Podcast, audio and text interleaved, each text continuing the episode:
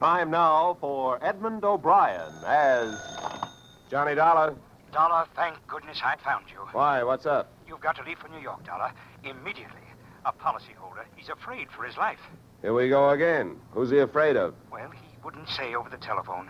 All I know is, to us, he's worth one hundred thousand dollars alive. Well, that makes it simple. He must be afraid of somebody to whom he's worth one hundred thousand dollars dead.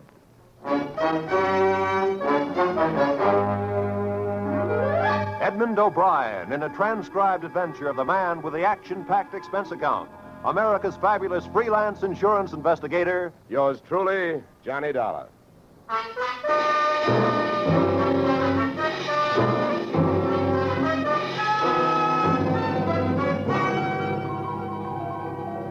Expense account submitted by Special Investigator Johnny Dollar to Home Office, American Continental Life Insurance Company, Hartford, Connecticut. The following is an accounting of my expenditures fulfilling your assignment as a, well, as a bodyguard. The body being that of your late policyholder, Robert W. Perry.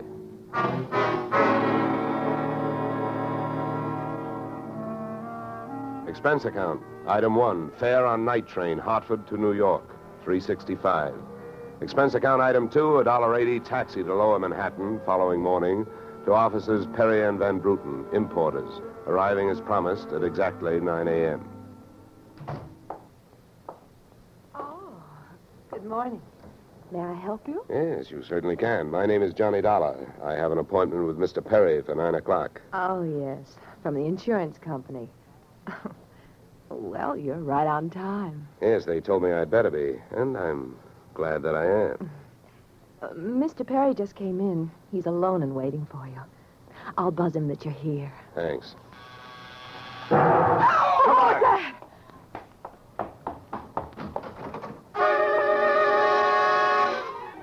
Was that? What was left of your policyholder, Mister Perry, was just sliding out of a swivel chair as I hit the room. The top of his desk had erupted, and splinters of mahogany pointed their sharp fingers upward through lazy circles of smoke swirling toward the ceiling.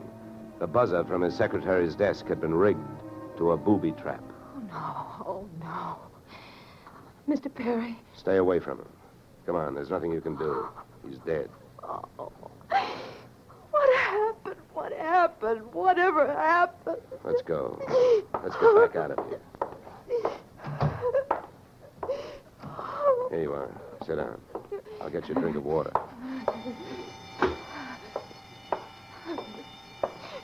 Come on, drink this. Anybody hurt? There's a doctor on the third floor. Shall I call him? Never mind the doctor. Go call the police. Nobody gets in here till they arrive. Now, the rest of you, go on, run along, beat it, will you? And have the building superintendent turn off that alarm.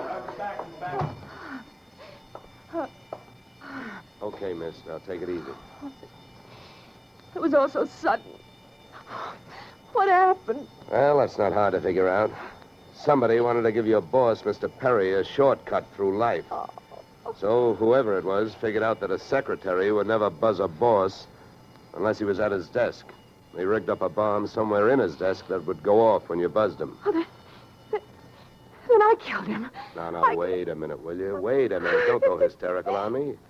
There's excitement enough, and there'll be more when the police get here, so you keep cool. But I did it.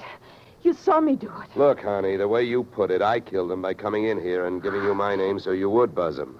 And I was here to protect him. So drop it, will you?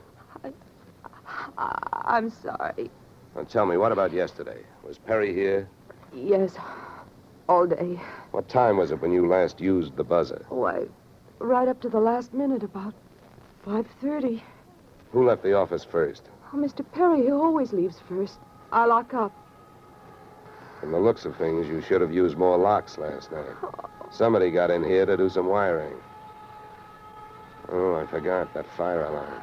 Look, before the police arrived, do you know why I was sent here? Oh, yes. M- Mister Perry felt that his life was in danger.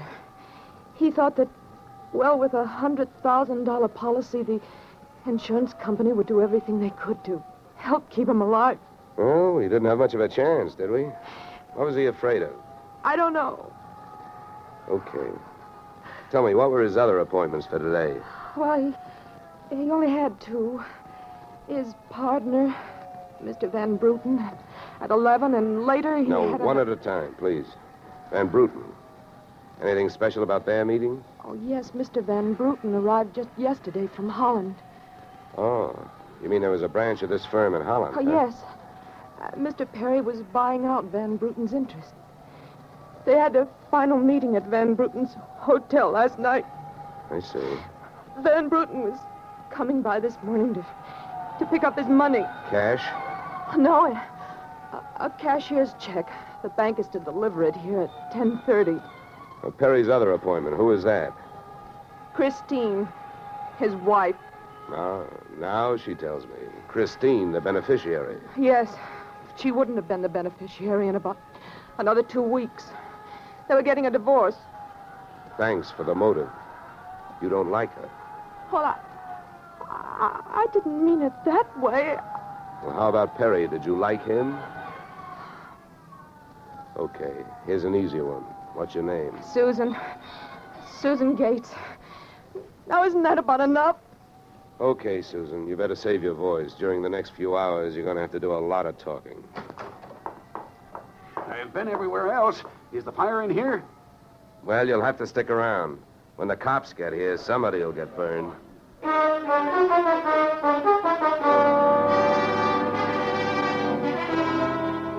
The firemen should have stuck around because the cops arrived in a blaze of glory. It was a very high-class investigation, two lieutenants. Finally, after about an hour, the police photographer ran out of flash bulbs, the office of the deceased ran out of fingerprints, and the lieutenants ran out of questions. So the on-the-scene phase of the investigation was closed. At about five minutes of eleven, I left the police packing up their notebooks, their clues, and the body, and went into the outer office. Susan looked like she could use a big, broad shoulder to weep on, but unfortunately, I was wearing my light gray suit. About then, a dark blue suit and a deep green voice entered the room from the corridor. There, there. There's a fellow out here says he belongs here. His name is Van Bruten. Well, what do you think? His name is on the door you just opened. Oh. Well, now, my name happens to be Murphy, and it's on beds all over the country. But that don't mean I'm stuffed with feathers, does it? Well, never cross tongues with an Irishman. All right, send him in, officer. All right, all right you can go in. There's a policeman out there. There's trouble here? Uh, I am Raymond Van Bruten. There's Mister Perry. What? He is waiting for me, no? No. But my appointment... He's not keeping any. He's dead. Dead? Oh, this is not possible. Last night I saw him. He was well. What happened? He was hit by a buzz bomb. A buzz bomb? Oh, please. You, you mean th- there was foul play? Yes, yes, it was very foul. Oh, please. I may sit down. My first visit in all these years since before the war. It was to be so happy, but now tragedy like this. He was a, a good man, a, a good partner. I understand that as of last night, you were no longer partners. Yeah, yeah. I am glad you mentioned that. I realize, of course, that it is indelicate to speak of such things as money at a time like this, but uh, that is why I am here, uh, to receive my payment. Just because Perry got his, there's no reason for you not getting yours, huh? Oh, but you, you misunderstand me. I, I am deeply grieved, but, well, since the transaction was consummated, uh, what is there to do? A, a delay would be a needless waste of money. I, I have already paid for passage back to Antwerp tomorrow. Uh, your, your check is here, Mister Van Bruten. Oh. Here you are. Yeah, yeah. Oh, thank you. In all of my years of business, this is indeed the saddest moment. Yeah. Well, if I didn't have some work to do, I'd sit down with you, and we'd all have a good cry.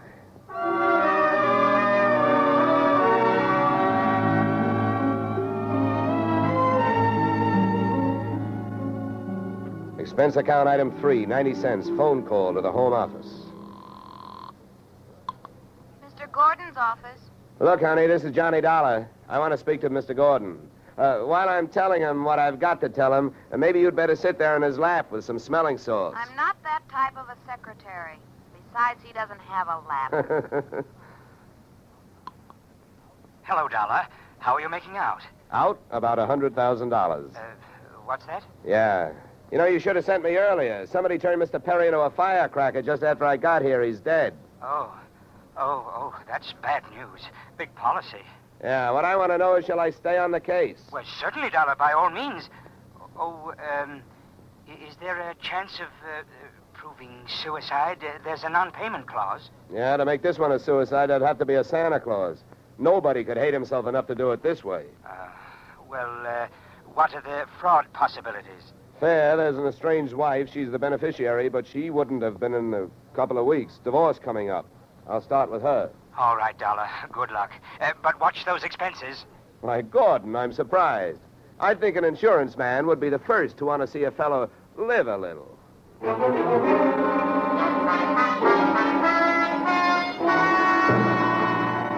Christine Perry's apartment was on Sutton Place overlooking the East River.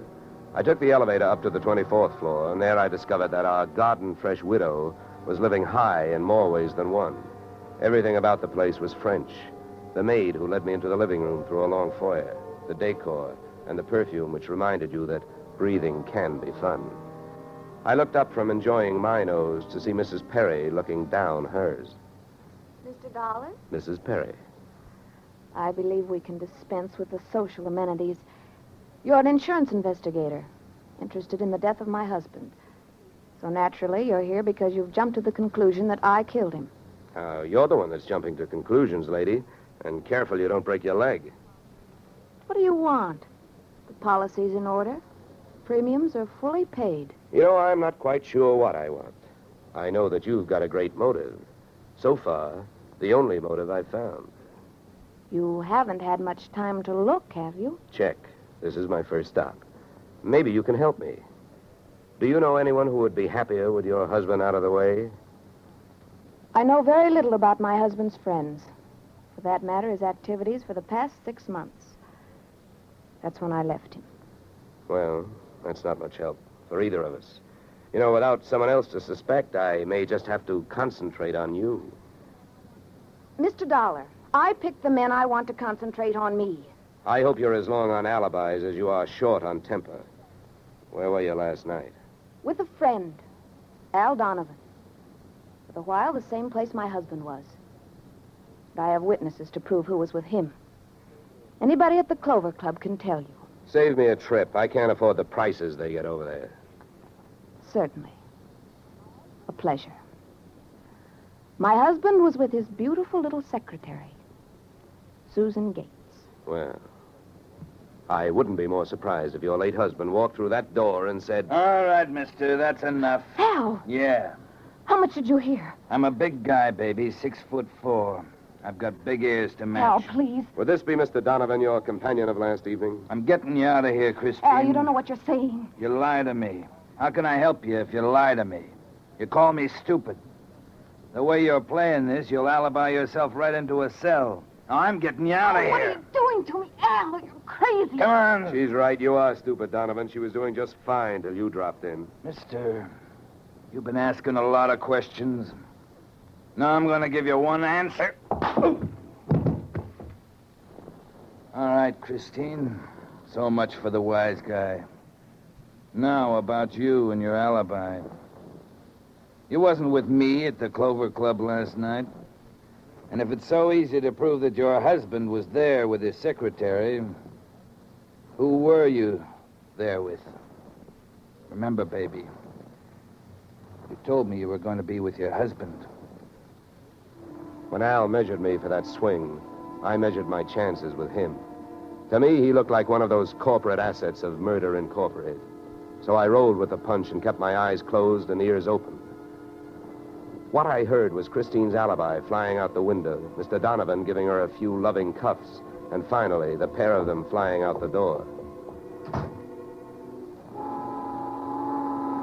Just then, the noon whistle blew somewhere in New York, and I decided to allow myself the luxury of one full minute for lunch.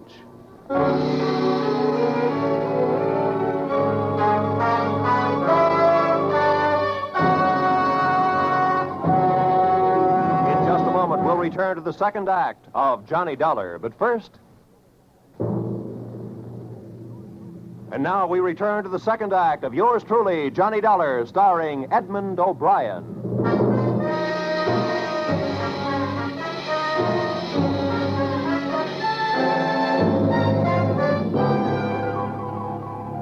I spent the minute I took out for lunch eating a handful of Missus Perry's bonbons on the run. I hit the street just in time to see Donovan pushing Christine Perry into a cream-colored convertible. When they got rolling, I... piled into an even yellower vehicle with a meter on it and started off crosstown playing tag through traffic. At fifty-seventh and Broadway, things got complicated. My cab was three cars behind them when a red light flashed them to a stop. Then the door of their car flew open, Christine dashed out across the street and melted into the river of humanity flowing down into the subway. Since Al Donovan didn't follow her, I followed him. When he finally pulled to a stop, he took two chances. He parked in a no-parking zone and walked straight into the building beside it, a police station.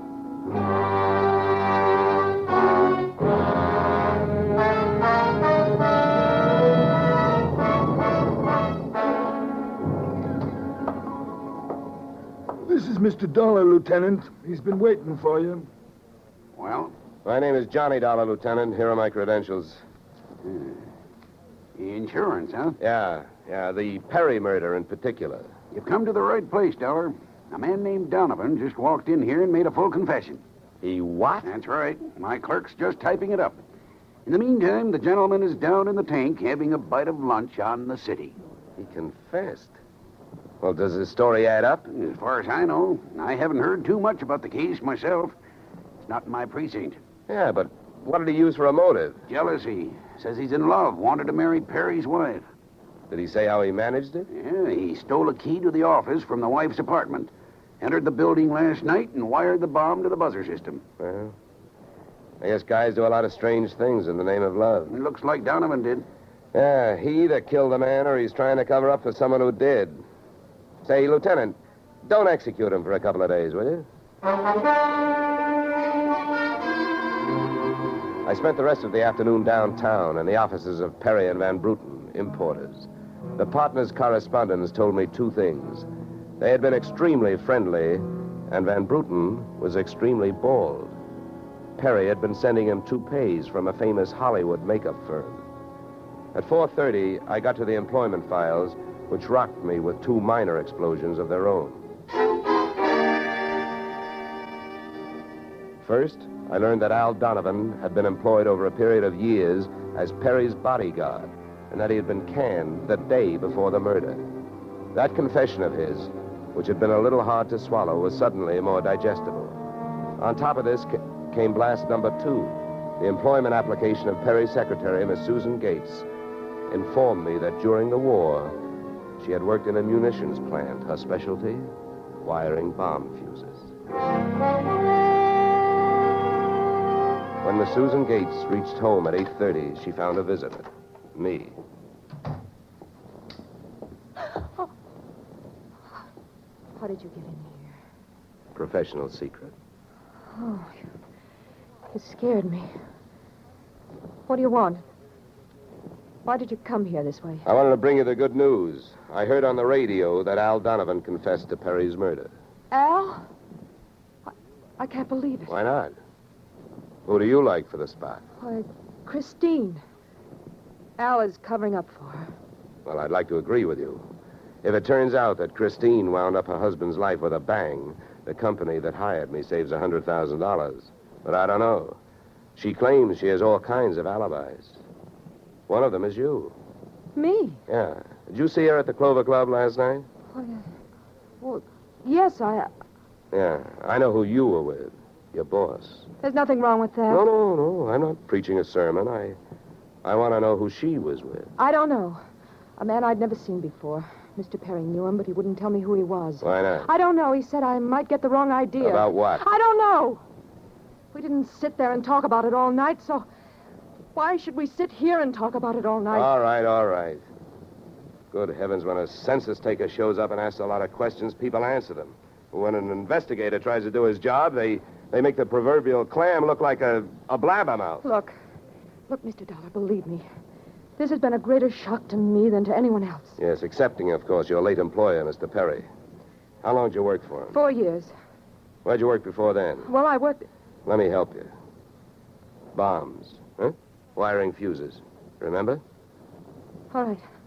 I remember. Good. Maybe you'll remember a little more. Let's go back to last night. The guy with Christine Perry, who was he? I tell you, I don't know. Was it Van Bruten? I don't know. You don't know? No. I'll no. get that. No, no, I'll go. Just make sure you don't keep going. Susan! When Susan snapped the spring lock to open the door, the gun outside opened up. The first slug caught her in the left shoulder, spinning her out of the way of the rest of them. It was getting monotonous. Every time a buzzer went off, things started booming. Susan was sprawled out on the floor in front of the door, and to open it, I had to move her. By the time I did, the hallway outside was empty. Okay, okay, now take it easy. Come on. Don't start hurting for a couple of minutes. We'll have a doctor here by then. He'll give you something. Please, please, try to keep calm. Yeah, what? I'll throw my coat over here. Now... Try not to move. Oh. You're going to ruin this rug. Never mind the rug. What we want to worry about is who tried to ruin you. What'll they do to me? What'll who do to you? They'll arrest me. They don't arrest people for getting shot. You have any idea who it was? That man in the office this morning. The one who picked up the check. Van Bruten? No, no, he wasn't Van Bruten. He was a phony? Yeah. And you still gave him that check? Yes. Well, I won't ask you why. You gave him that check and then tried to blackmail him.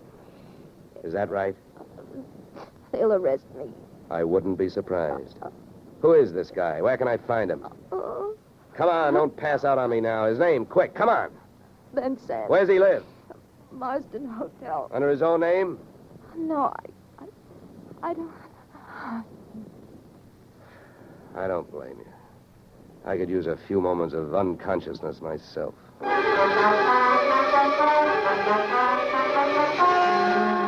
Marsden Hotel didn't have a Dutch name on the register, so I got a hold of the housekeeper and found out how many rooms her staff hadn't been able to make up all day because of no disturb signs on their doors, and then I went a-calling at those particular rooms.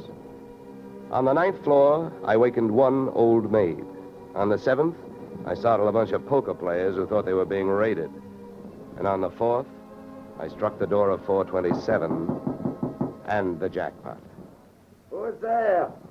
Don't you see the sign? I do not wish to be disturbed. Sorry, I must have the wrong room. I started up the hall after the fire axe. When I got to it, I changed my mind. Out of the few things I learned about this guy, Van Sand, was that he loved to shoot people through doors. So I decided against trying to chop his down.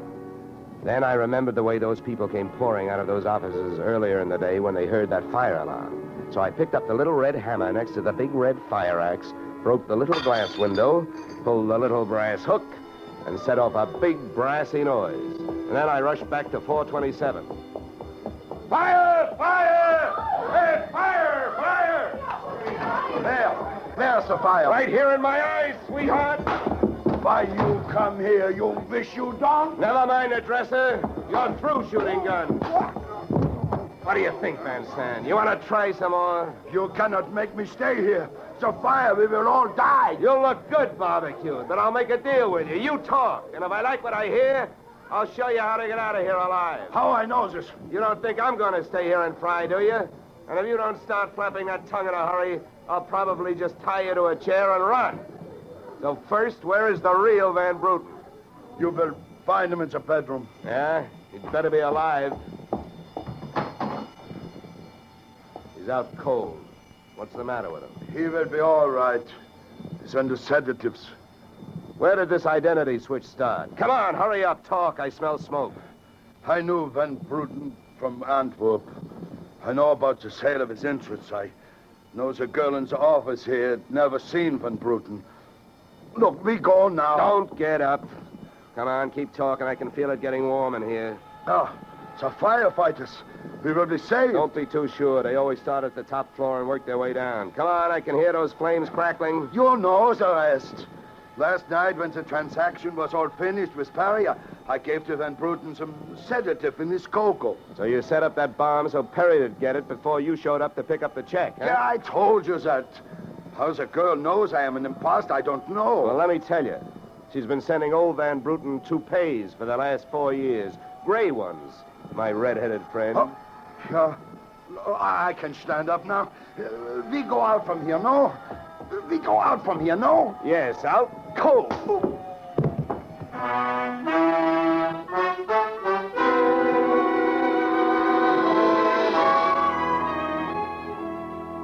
Expense account, item four, one dollar forty. Night letter informing you that American Continental would have to meet payment of claim to Missus Christine Perry, innocent widow of the insured. The only thing she was guilty of was trying to stay on the right side of a hot-tempered boyfriend. She lied about who she was with at the Clover Club, not to fix herself an alibi, but to keep Al Donovan from learning that she'd been out with another man, that man being the real Mister Van Bruten, who had only taken her out to try to talk her into reconciling with his friend, her husband. Expense account item five, one hundred dollars. Fine for turning in a false alarm, which, since you're paying it with me, is just fine. Expense account total, four hundred sixty-three dollars. Yours, uh, truly, Johnny Dollar.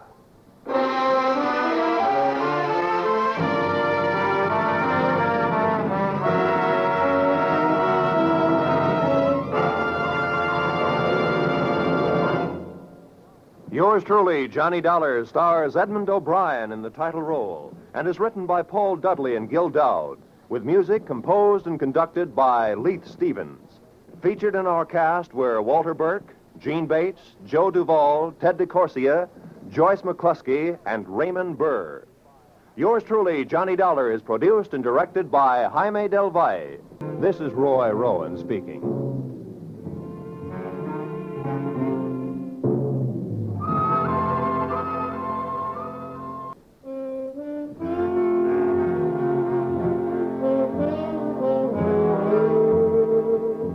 This is C B S, where yours truly, Johnny Dollar, meets adventure next Tuesday night, the Columbia Broadcasting System.